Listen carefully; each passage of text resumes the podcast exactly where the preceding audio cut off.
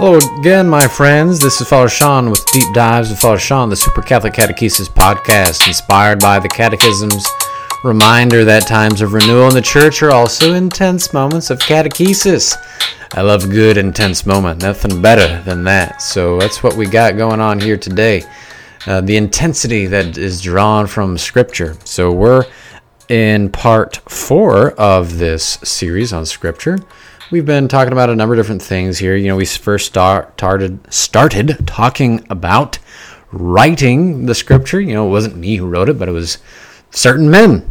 There were men who sat down and wrote the scripture. Uh, just really incredible. So it's a hundred percent human, and we also say it's a hundred percent divine. You know, there was a particular process the Holy Spirit used that we call inspiration to to give us what we have today. So really, really special there. Uh, and then we talked about the formation of these individual books into the Bible that we have today, the canon of Scripture. And then we talked about the four senses. That was kind of a fun episode. I really liked that. Talking about the four senses, getting at the literal sense, what the author had in mind, getting at the the moral sense. You know, what does it mean for me today? Getting at the future sense, the anagogical sense. That's the kind of a complicated word. And then my favorite part is just seeing these cool patterns throughout Scripture in the allegorical sense of Scripture. This this typological Scripture. Just seeing like, oh wow, Jesus. There were prophecies, but then there were also like incredible parallels, and it just it is always a strengthening of faith to see that. It's always so so cool.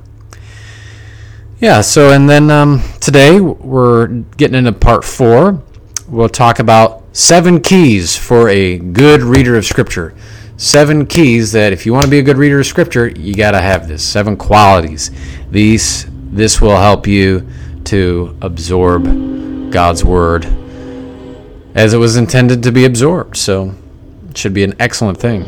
And then we'll do another episode after this, and that will be on praying with Scripture, praying on Scripture. You know, it's it's not an academic effort. You know, there's an academic element of it, and that is to support the different elements of the life of the church, and that's relevant eh, because the rubber hits the road there. But by and large, most of our interaction with Scripture is to be of formation of our own minds and hearts. It is addressed to the whole church, but it's also addressed to us members of the church. So we'll get into that a little bit. Um, let's begin with a prayer as we dive into these seven keys for any reader of Scripture. In the name of the Father, Son, Holy Spirit, amen. Come, Holy Spirit, Lord, giver of life, see us here, listening in all of our different contexts, or me speaking. Give me the words I need to to to touch any hearts out there. Let them be guided by your love, your mercy, Help them to have an opening in their heart that they may receive the seed of the Word of God and that it may find a good soil. Prepare that soil for this seed. Help raise up a new generation of interpreters of Scripture. We ask this through Christ our Lord. Amen. In the Father, and the Son, and the Holy Spirit. Amen. Amen. Amen. Excellent. So let's begin with uh, a principle before we get into the seven tips. You know, one of the principles is we want to read Scripture as Scripture was written. Okay? So just as Scripture was written, we want to cultivate that same interior attitude. You know, if if you're a if you're a Boy Scout and you're reading the Boy Scout manual, you want to get into the mind of that person who wrote the Boy Scout manual. Yeah, you want to know the facts that are on the page, but you want to get that heart formed. You want to adopt those attitudes that that original Boy Scout guru had who put it on the paper. You know, you want it to get deep inside you. So you don't want to just conform your life to the page. You want to get conformed to the actual attitudes that were that were there beforehand. So when we're talking about scripture, we want to get into the different attitudes that the human author had, as well as the divine author. It's the divine author. A little bit tricky to us for us, but we're because we're not God, we're not going to have the same attitudes. But that relationship is is really relevant for this. So let's talk about that. We want to read Scripture as Scripture was written. We read it as they wrote it. They we read it as they wrote it. So the first thing is they wrote it in the Holy Spirit, and so therefore we should read it in the Holy Spirit.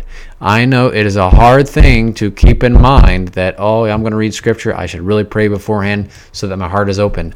But if you believe in God and God works miracles and the Holy Spirit responds to those who call upon him, you know, that's enough evidence right there or that's enough logic to get at the conclusion that it makes a difference. It makes a difference. So when we approach Scripture, we do so in the Holy Spirit.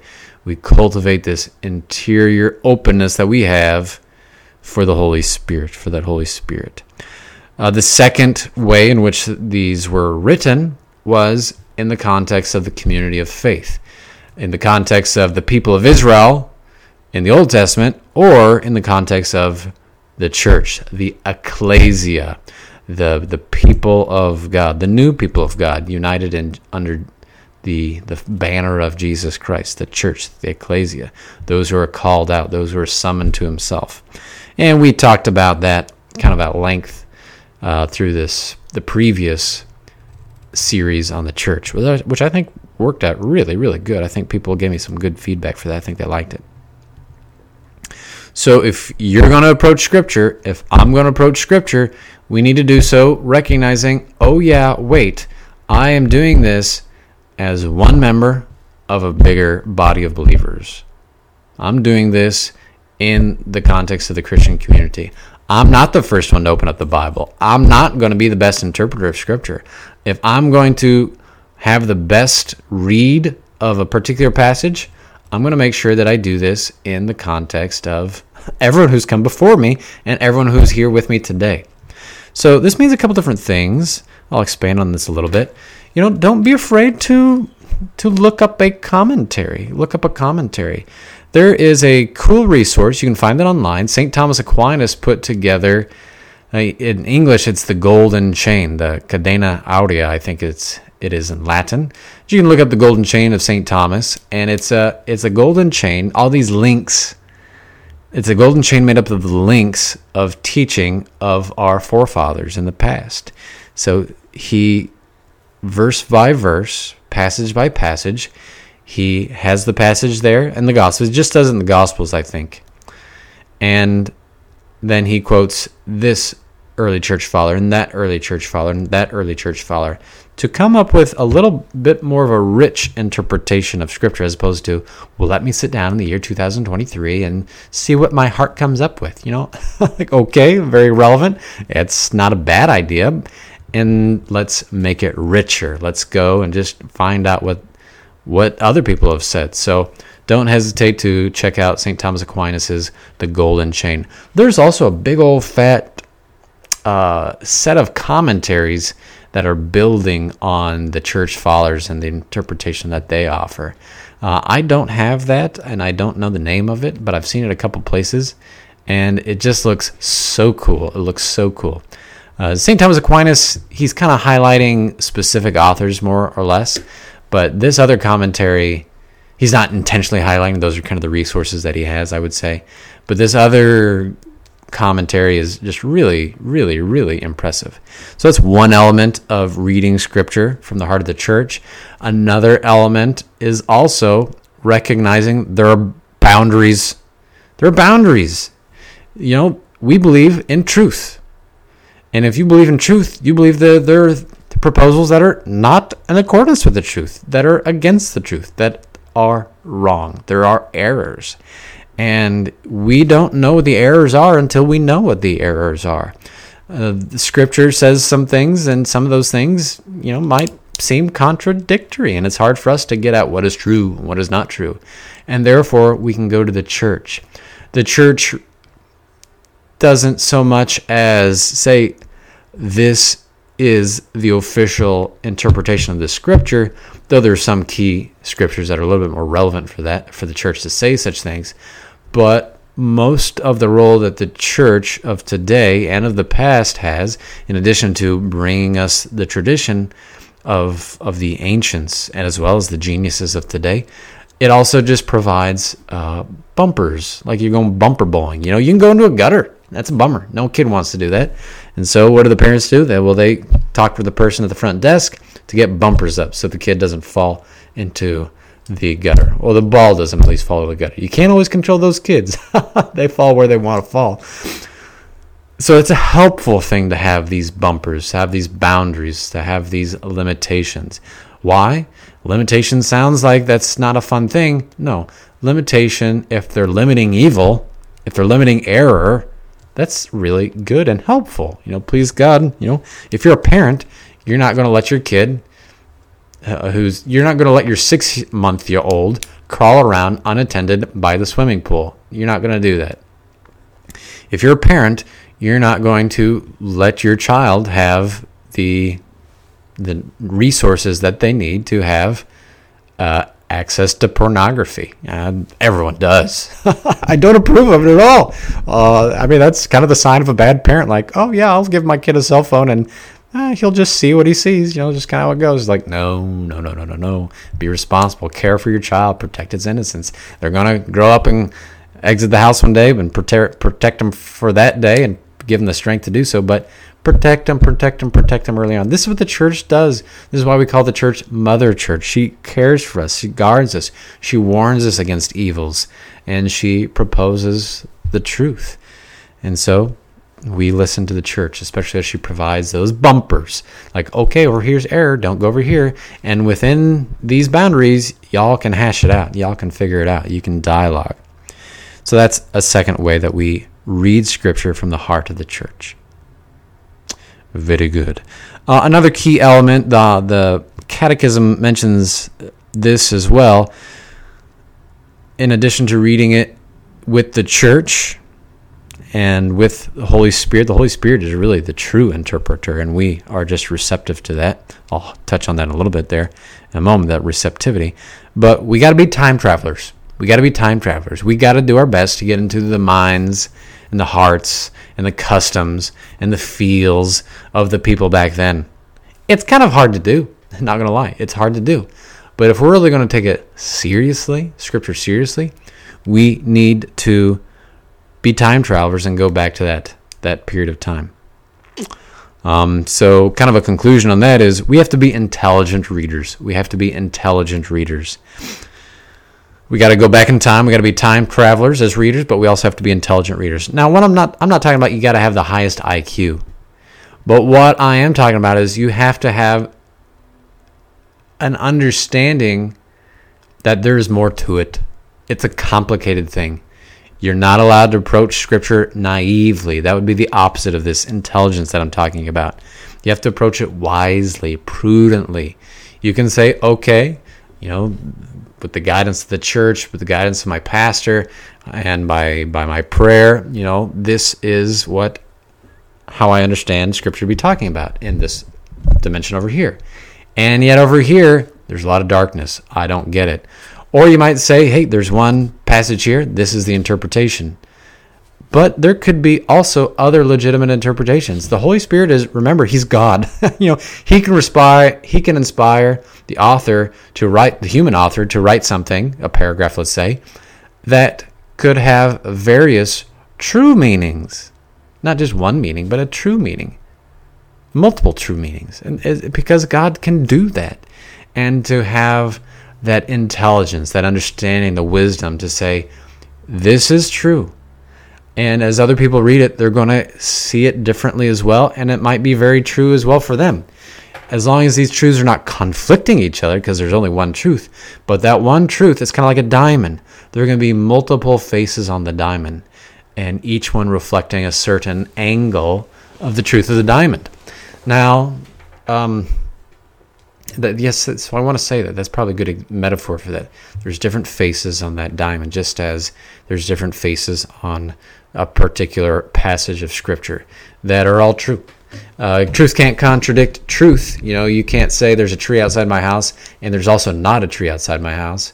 If that is to not contradict each other, then it has to mean something in a different way. They're saying the same words with different meanings. There's a tree right outside my house, or there's a tree way, way, way, there's not a tree right outside my house, or there's a tree way far away from my house. So there's different ways of talking about it. So, but in the same way, a proposition cannot find a contrary proposition, and they both mean the same thing. So we got to be intelligent to say there can be other interpretations that are real, that are true, that are good, but they can't contradict. They can't contradict. Truth can't contradict truth. So we got to be time travelers. We got to be intelligent. Another thing that the church highlights in the catechism about interpretation of scripture is you got to read the whole Bible together. You, you got to read. You got to eat. If you're going to eat any of the enchilada, you got to eat the whole enchilada. So we read scripture looking for the whole enchilada. You know, if you're reading the book of Revelation and you're forgetting about all these other things that are there, you know, you, you're not going to get it. You're also going to be totally lost because you're not going to understand what what the book of Revelation is talking about when it's referring to Babylon or these different images, a lamb, or Jerusalem, the new heavens and the new Jerusalem. What does that mean if you don't know the broader context of Scripture? Um, or you read Genesis there. You know, there's some cool things that are highlighted only by the coming of of Jesus. For example, the Trinity. There's some little verses there in Genesis that kind of highlight some hints that there's a Trinity. But by themselves, they would no one would ever get to it. So we read Genesis in the context of the whole. And I think one of the key ways of reading this in the whole I would say two key ways of reading the Bible, any particular passage of the Bible in the context of the whole Bible, is one, to get to know the story. You, got to know the story. You got to get a sense of what's the drama here, what's the narrative. You know, this is not just um, Cain and Abel over here. No, this is one little drama in the context of the bigger drama. So you got to know the full, full story. That's a key, key part of that as well. And I would say another key part is to say Jesus is the center. Jesus is the center. To read the Old Testament, to read the New Testament, and everything, you have to read it in the context of the whole. And the whole is summed up in Jesus. It's summed up in Jesus. So it's kind of a big deal. It's kind of a big deal. All right, so there's there's another key. You got to read it whole. You got to read it all. You got to read it all. So the let's see here. I think I'm on quality number six here. You have to read it humbly. Humbly. There are many pitfalls that we can fall into. A lot of different pitfalls that we can fall into. Uh, let me read a little bit of scripture just to highlight this. Uh, this is from the second letter of Peter as he does in all his letters when he speaks in them of these matters. Blah, blah, blah. There are some things in them, the scriptures, that are hard to understand, which the ignorant and unstable twist to their own destruction, as they do the other scriptures. So Peter's saying, you know what? There's hard parts, there's tricky parts. You got to be intelligent when you read it. It's not to say you got to know everything, but you got to know what you don't know. But then also, you got to be humble. You can't just go out there and pretend like you know scripture, that you understand scripture and then and then proclaim something as authoritative when it's not even true. It's not even true. It's like, "Oh my gosh, you are totally totally totally lost. This is super sad." So you we we have to have to be humble. We have to know where our pitfalls are. We cannot manipulate scripture. And an interpretation that's a manipulation is no interpretation at all. You can't come to it in a proudful way saying, I'm going to understand all of Scripture. I'm going to get to the bottom of it. I'm going to know it all. I know enough of Scripture to know everything of Scripture. It's like, ooh, ooh, ooh, no, no, no, no, no. We can't just pick up Scripture and uh, assume that we can be the key interpreters on our own. We can't do this individually. It's a communal effort. Pride Pride, pride always ends in division, separation, alienation, individualism. And that ain't good. That ain't good. So we can't afford to be humble. We know we need to know where the pitfalls are and our lack of understanding. And then also we have to be aware that we can't just pick it up and smash it over someone else's head. This is not what scripture was intended to do. It's useful for all teaching and preaching, as I think St. Paul says elsewhere. but it's not to be used to twist and to torment other people. No, no, no, no, no. Because Peter says they do it to their own destruction. Don't be that guy. be humble. And the last quality of a good reader of Scripture is the one who is receptive, one who is receptive. And I'll say even hungrily uh, receptive. Maybe that's probably a better way to put it as well. When you sit down to to read Scripture for whatever purpose, personal benefit, benefit of the church, do so with a hungry attitude. You know, be hungry, want, be desirous. But don't go in there and try to take. No, be receptive. Be receptive. Uh, this is this is what we're called to do. It's just like if you're going to till up some land and plant a vegetable garden. You know, you, you can plant the seed there, but you have to wait until the soil gives its fruit. You can't take, take, take, especially take too early, because it's not going to be ripe. You got to let it grow. You got to let the the blooms come. You got to get it. Have to let that fruit form. You have to let the fruit mature, and then the tree gives you the fruit, and then you can receive it. Same thing with Scripture. We have to approach it with a heart that is well tilled, ready to receive that seed of the gospel. You might receive something and not really know what it means. It might not have its relevance immediately. You don't go in there and say, I will receive a teaching today. No. If God wants to give you something, wonderful, beautiful, receive that. If God wants you to receive something deeper than what you can experience, well, great also. Go ahead and receive that. God always has something He wants to give you, and it's just persevering that we receive that. You might have it experienced, you might have it at a level beyond your experience and not know it at all. But trust in Trust in it. Trust in. Trust in God's generosity. He is the giver of all good things. So ask and you shall receive. Seek and you shall find. Knock and it will be open to you. This is the receptive attitude. Which, kind of the beginning, I mentioned prayer is kind of a big deal as we approach scriptures. So please do pray. My friends, those are the seven qualities of someone desiring to be a reader of excellence of Holy Scripture. That we do so in the Holy Spirit. We do so from the heart of the church. We do so as time travelers. We do so in getting the whole of Scripture, to read the whole thing in the context of itself, with Jesus right there at the center of the story. We do so intelligently, mindful of what we do know and don't know. We do so humbly, not trying to beat other people over the head with, with Scripture. And we do so receptively. God gives, and we're the ones who receive. So thank you for tuning in today. We will pick up again on how to pray with Scripture. Should be a very good episode. Say a little prayer for me, please. May God bless you. name of the Father, Son, Holy Spirit, amen. Share it with a friend. Click a like, comment, whatever you want to do, however it works. Thank you, thank you, thank you. Adios, amigos. Bye.